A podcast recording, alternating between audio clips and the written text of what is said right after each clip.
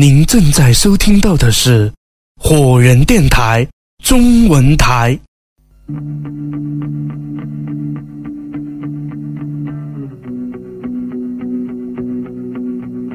曾有人这样说过：许巍是流行乐坛最让人心疼的歌手之一。之所以这样说，是因为在音乐上，许巍才华横溢，令人激赏；而与此同时，内心却有脆弱敏感，面对生活压力，饱尝了在美好理想和残酷现实之间反复颠簸的滋味。他的人生，就像在他一鸣惊人的两天中唱到的：“我只有两天，我从没有把握，一天用来希望，一天用来绝望。”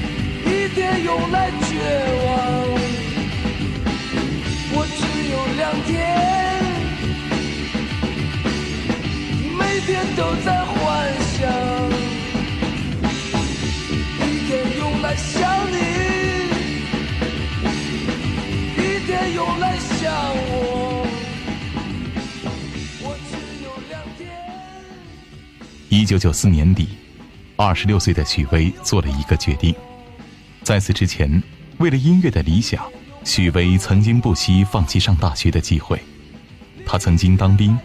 曾经作为职业吉他手，在全国四处走学挣钱。几经沉浮之后，许巍带着音乐理想，来到了中国流行音乐的中心——北京。八十年，我在西安，比如我听到任何关于北京摇滚乐的消息，或者在报纸上看到，你知道我的当时什么感觉？我的身体的感觉是热血沸腾，你会觉得说有种东西在在呼唤你啊，你会觉得真的是被召唤一样。然后对北京觉得是一个很很向往吧，但是又觉得很遥远。后来就是因为朋友的介绍，后来来北京。我记得我印象特别深，在北京吃麦当劳，然后我就拿着麦当劳买了一个汉堡在那吃，要了杯可乐，然后突然想到那个一开始从写第一首歌《执着》开始，到组乐队解散到现在，当然到现在那个那个已经不是什么事儿，但是在当时来说，一个二十多岁的。年轻人从从外地来到北京，突然眼泪就哗哗的流，吃着汉堡在那个呃在麦当劳，我印象特别深。啊，我终于可以要做你梦想的事情，可以实现了。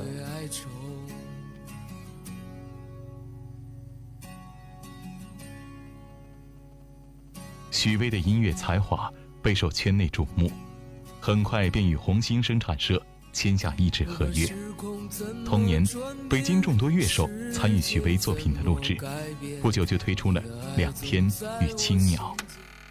浓厚的人文色彩，使他成为和崔健、郑钧、张楚等同等级别的当代青年音乐偶像。签约那是第一个阶段，你突然觉得啊，终于开始新的生活了。可是，呃，前面还有更多事儿等着你呢。而且你要说困难，其实。到现在依然有，但是每一件事都是让你成长，让你越来越强壮，越来越有力量，而且更坚定。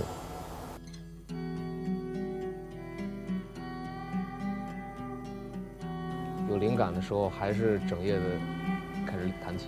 那昨天晚上就是，我突然就睡了，都困得不行了，然后 起来又开始去写写音乐。那是那是我的日常的这么多年的常态。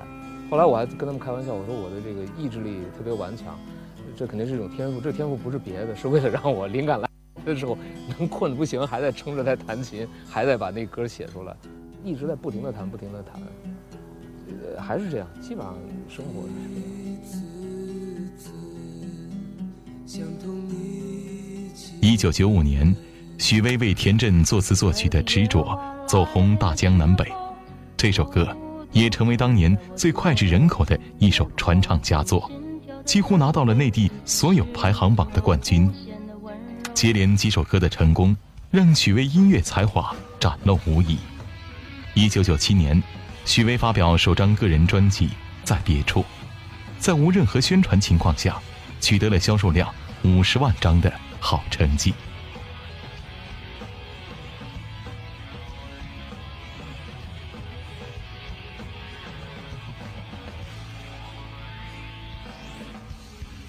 在我进入的瞬间，我真想死在你怀里。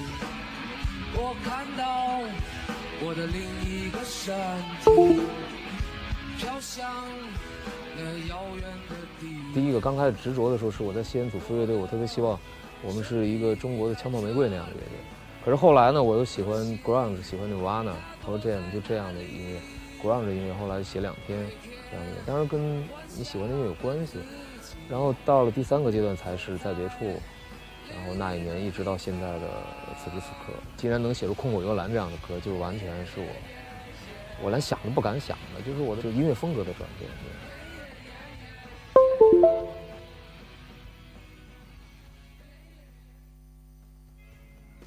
然而，在别处的发行，除了在业界带来好口碑之外，并未给许巍带来多少实际的利益。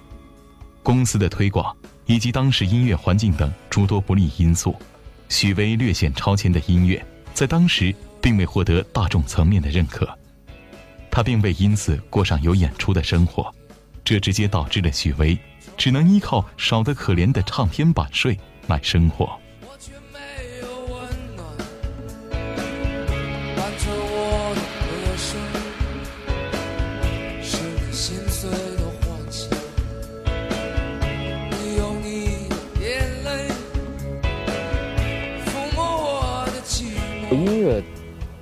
就是你听的时候，你肯定会听，嗯，喜欢的东西。就是你，我比如我最近这段时间痴迷爵士乐，我就不停的搜集关于爵士乐的一切的这个好的。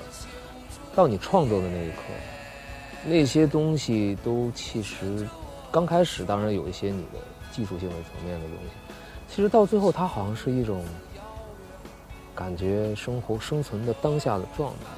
那个状态肯定是你在寻找一个最佳的状生命状态，那个是最重要的。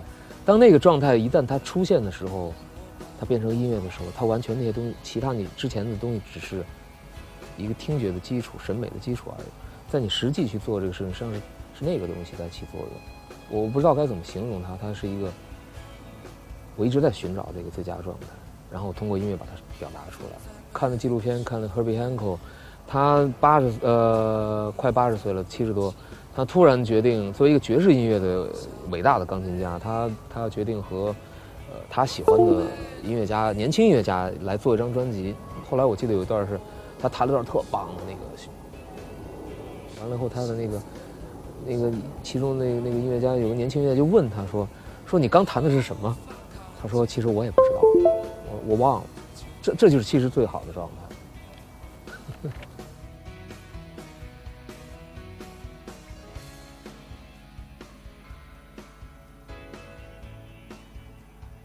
起生活上的穷困，更让许巍难受的是精神上的迷茫。困居北京，许巍不知道自己的音乐方向在哪里，生活方向在哪里。他的幻想在破灭，似乎也没有人能帮助他改变这一切。他在自己内心的希望和绝望之间挣扎，正如他在那一年中所唱到的那样：这么多年。你还在不停奔跑，眼看着明天依然虚无缥缈，在生存面前，那纯洁的理想，原来是那么脆弱不堪。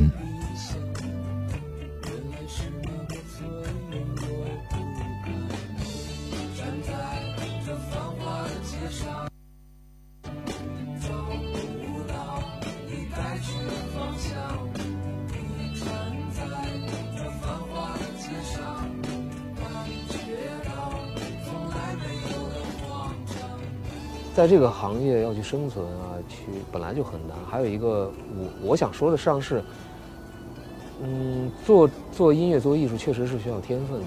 如果你的天分具足，你的梦想真的是非常的坚定，只是你碰到困难的话，那只是困难而已，它是会历练你成长的。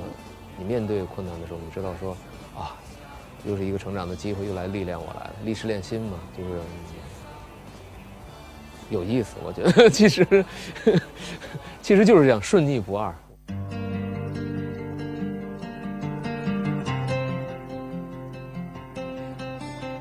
而上天对许巍的考验，却还远远没有停止。在第二张专辑那一年再次失利之后，已经在北京没有立足之地的许巍，满身疲惫，再次回到了梦开始的地方——西安。我觉得做音乐其实是一个，呃，确实是很辛苦的事儿。就是如果你想把它做好的话，那没有那么简单，说是。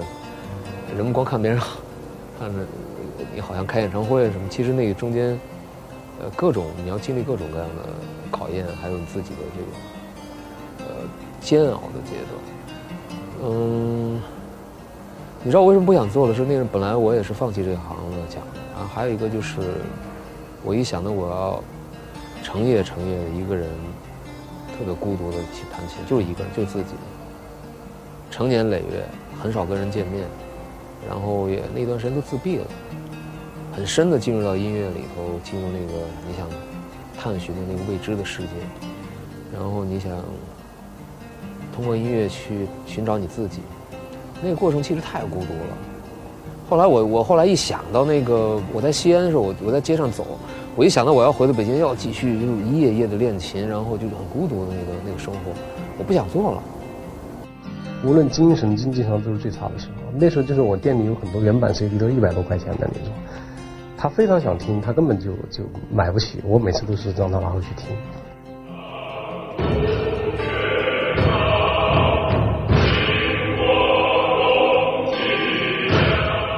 两千年，我决定回到西安，我不想再干这个行业。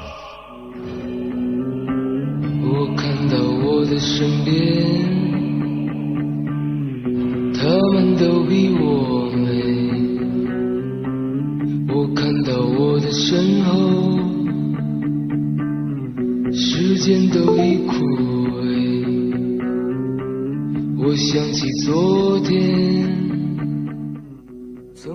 就这样，许巍在西安，在失意与窘困中孤独的熬着。为了与自己的抑郁症对抗，他开始强迫自己锻炼身体。说极端一点，他会自杀，对吧？非常明确的，我觉得这个不用讳言，就是我有的是这样，他情绪最低沉的时候，他一定想过，尝没尝试过我不知道，他一定想过。那是，不少唱片公司都想签约许巍，然而许巍却已经决定放弃。似乎与音乐有关的生活让他变得害怕。然而，冥冥之中似乎有一条绳索，早已将许巍和音乐。捆绑在一起，一次偶然的机会，让许巍和上海易风音乐公司走到了一起。我回去见了好多人，我所有的发小朋友，没有一个人同意我转行，所以我特别感谢他们。就是确实没有人，有人说你你都这么多年了，从十几岁你就谈弹吉他，然后你就做这一行，当了兵也是文艺兵，对吧？后来又组队，反正一直在做这件事。那你突然你要去做别的，你行吗？要你重新开始，你三十多了，我没有选择了。二零零二年，我终于又回到了北京，换了新的公司，出了新的专辑。有很多人说这首歌是最适合开车时听的，可我到现在还不会开车。我不知道为什么会写出这样一首歌，但是我知道有些东西已经在发生了变化。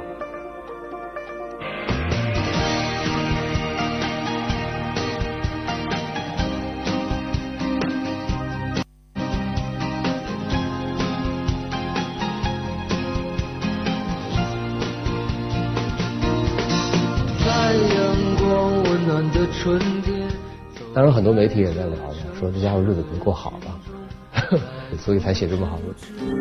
各位听众，大家好，我是田震。许巍大姐上是一个比较内向的一个人。他说，前一段时间他因为这个生存问题，他把自己非常喜欢的一把电吉他给卖了。说的时候他特别伤心，特别痛苦。呃，大家好，我是小柯，把我们当初在山坡上唱歌的地儿拿出来，去办演唱会，曾经的一个梦想，然后今天可以实现，由衷的为他高兴。没有什么能够阻挡你对自由的向往，天马行空的生涯。你的心了无牵挂，穿过幽暗的二零零二年，许巍的第三张专辑《时光漫步》面世。这张专辑的音乐与前两张那种绝望、愤怒、喧闹的风格大相径庭，忧伤、温暖、舒服、动听，立刻打动了大批的听众，一时之间成为白领和大学生们的最爱。许巍的音乐终于走进了大众，而二零零三年第三届音乐风云榜颁奖礼上的大获全胜，终于带给了许巍久违的自信。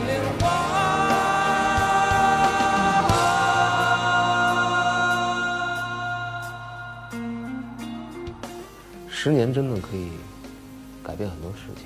写两篇的时候，哪儿可能写出像旅行这样的歌，对吧？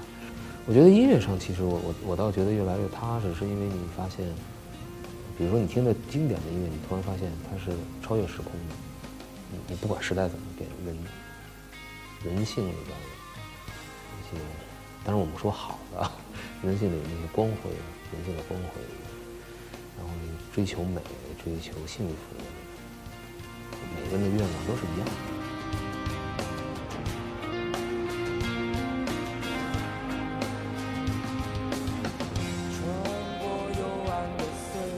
零四年，我其实在学习中国传统的文化，那段时间走的比较深，所有的思维、精力、专注点都在上面。比如说，你你努力的去。去，不管在音乐上，在各个方面，你希望能做到最好。但是这过程中，你突然发现，哦，我的局限还是有的。你突然更清醒地认识到自己，哦，原来我这么平凡的一个人，就是原来年越年轻的时候越觉得自己是青春无敌，你知道吧？觉得自己可以更做，呃，甚至有很多野心吧和欲望啊什么的。但是你越是到了一定程度，你会发现说，啊，你你看到你的界限在哪儿？就是你你你终于越来越脚踏实地了，说白了就是更加脚踏实地吧。肯肯定这个是我最大的变化。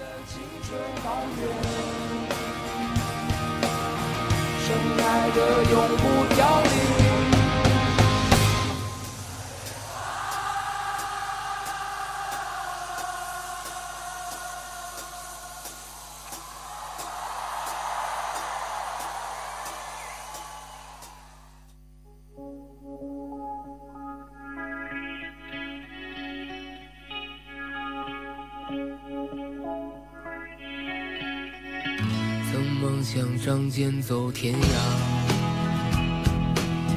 看一看世界的繁华。年少的心总有些轻狂，如今你四海为家。从二零零四年开始到二零一四年的十年间，许巍的事业步入正轨，发行三张专辑。每一刻都是崭新的，爱如少年。此时此刻，虽然产量不多，但每张专辑都堪称精品。更重要的是，许巍学会了敞开心扉，用音乐去与人交流。他的音乐随着人生的变化和世界观的改变而变得越来越温暖、舒适和清澈。然而，却有一些原本对他早期充满了绝望与躁动的音乐，死忠的乐迷埋怨：许飞不摇滚的。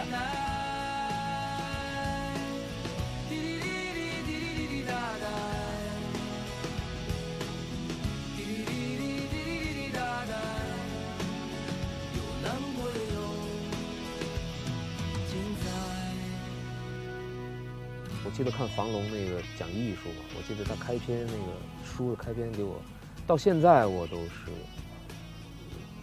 被这个深深的影响。他说，其实艺术的艺术的最高目的，是献给生活的，音乐也是一样的。当我们在英国的时候，我印象特别深，我们去，就是你你你看到那舞台里头整个，啊，整个的音乐节，漫山遍野全是帐篷，就是家里人从小带着孩子，搭搭帐篷生活，完了你突然发现，像一个生活节，音乐是给大家。让大家的生活等于说，它像伴奏，它是你生活的一个伴奏。就是我觉得啊，这个太棒了，就是它真的是在生活。那那那个，呃，周围的游乐的地方，各种玩的，就是你很丰富。卖纪念品的，就是，呃，主要还是我觉得是一种生活方式，大家聚在一起，像一个节日一样的，那那那感觉氛围特别棒。音乐过去就是把草字头去掉，把草字头加上就是药。中中文的繁体字啊，药本身把草字头去掉就是音乐的乐，这是我们中国的文化，它是它是药，良药。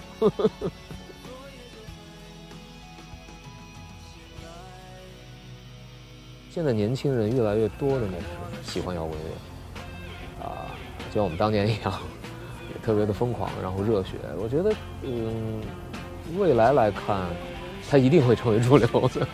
真的一定会，只是时间的问题。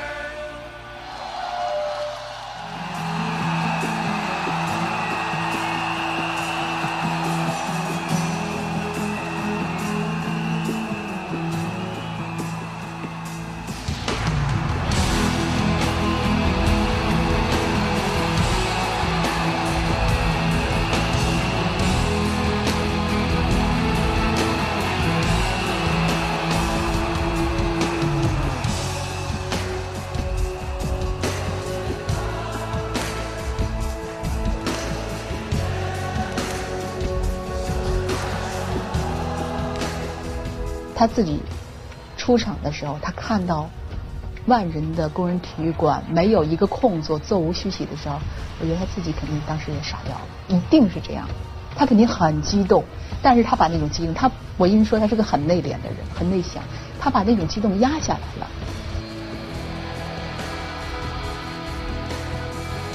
其实许巍唱了什么不重要了，因为你要知道，九七年一直到二零零五年八年的时间。大家等的太久了，这么多年八年来跟他的音乐在一起，在那一瞬间，这个人来了，他要把这些歌唱出来，而这些歌又是我们如此熟悉的歌声，就是都不重要了。其实大家在那一天就是去释放自己，每个人都在释放自己。很多人担心许巍因此而再次承受压力，然而现在的许巍早已能够坦然面对一切。他说：“所有的一切。”都束缚不了他。对现在的他而言，只有做出好音乐，才是真的。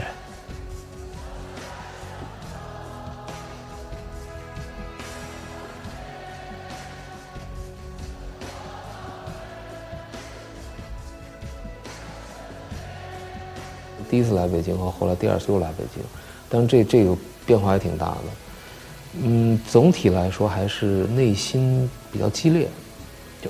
各种的事情，你要去了解的，想去化解的各种，嗯，这这十年我觉得是越来越平静，你能感受到自己内心越来越平静，这对我来说太重要了，你知道。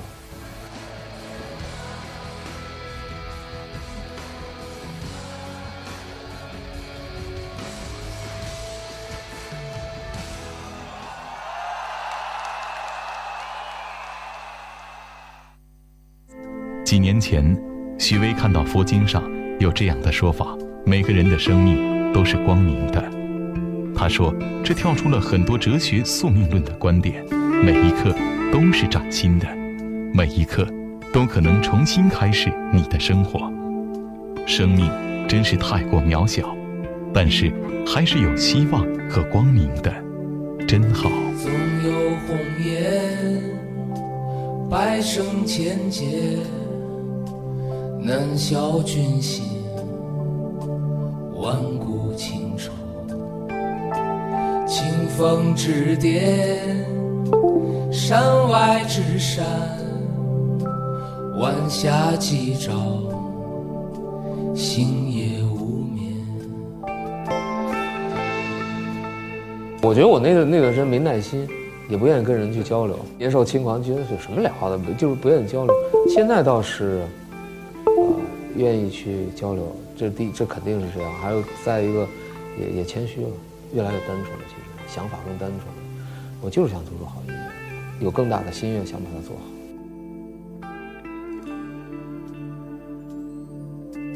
路环大千，惊鸿一瞥。你过去因为你要求太高了，所以你老不快乐。我内心能平静的话，我我就觉得可知足了。所以说反而就是还还好。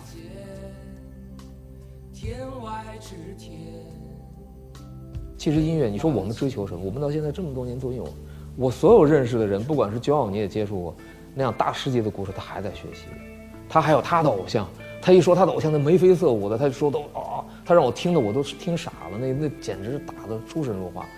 他觉得他能跟他上一节课都是他这辈子的荣幸。你想想，他那么那么牛的一个鼓手，他还在学习，还在追求他心中更更高的境界。就我们所有人都一样。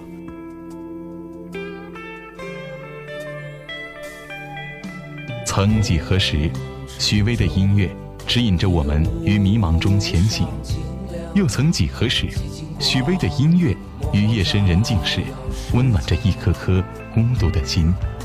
这一切，就如同回响在内心最深处的声音，于黑暗中寻找光明，于绝望中寻找希望，指引我们探寻生命的真谛。逐梦十年，感怀赤子之心，跨越巅峰，成就乐坛荣耀。在音乐的路上，唯有热爱与坚持不可辜负。我是许巍，请继续为我倾听，与我一同见证青春与梦想的乐途。是会在此刻觉悟这天命，追随自己心中光明指引。是高原上微风掠过金帆。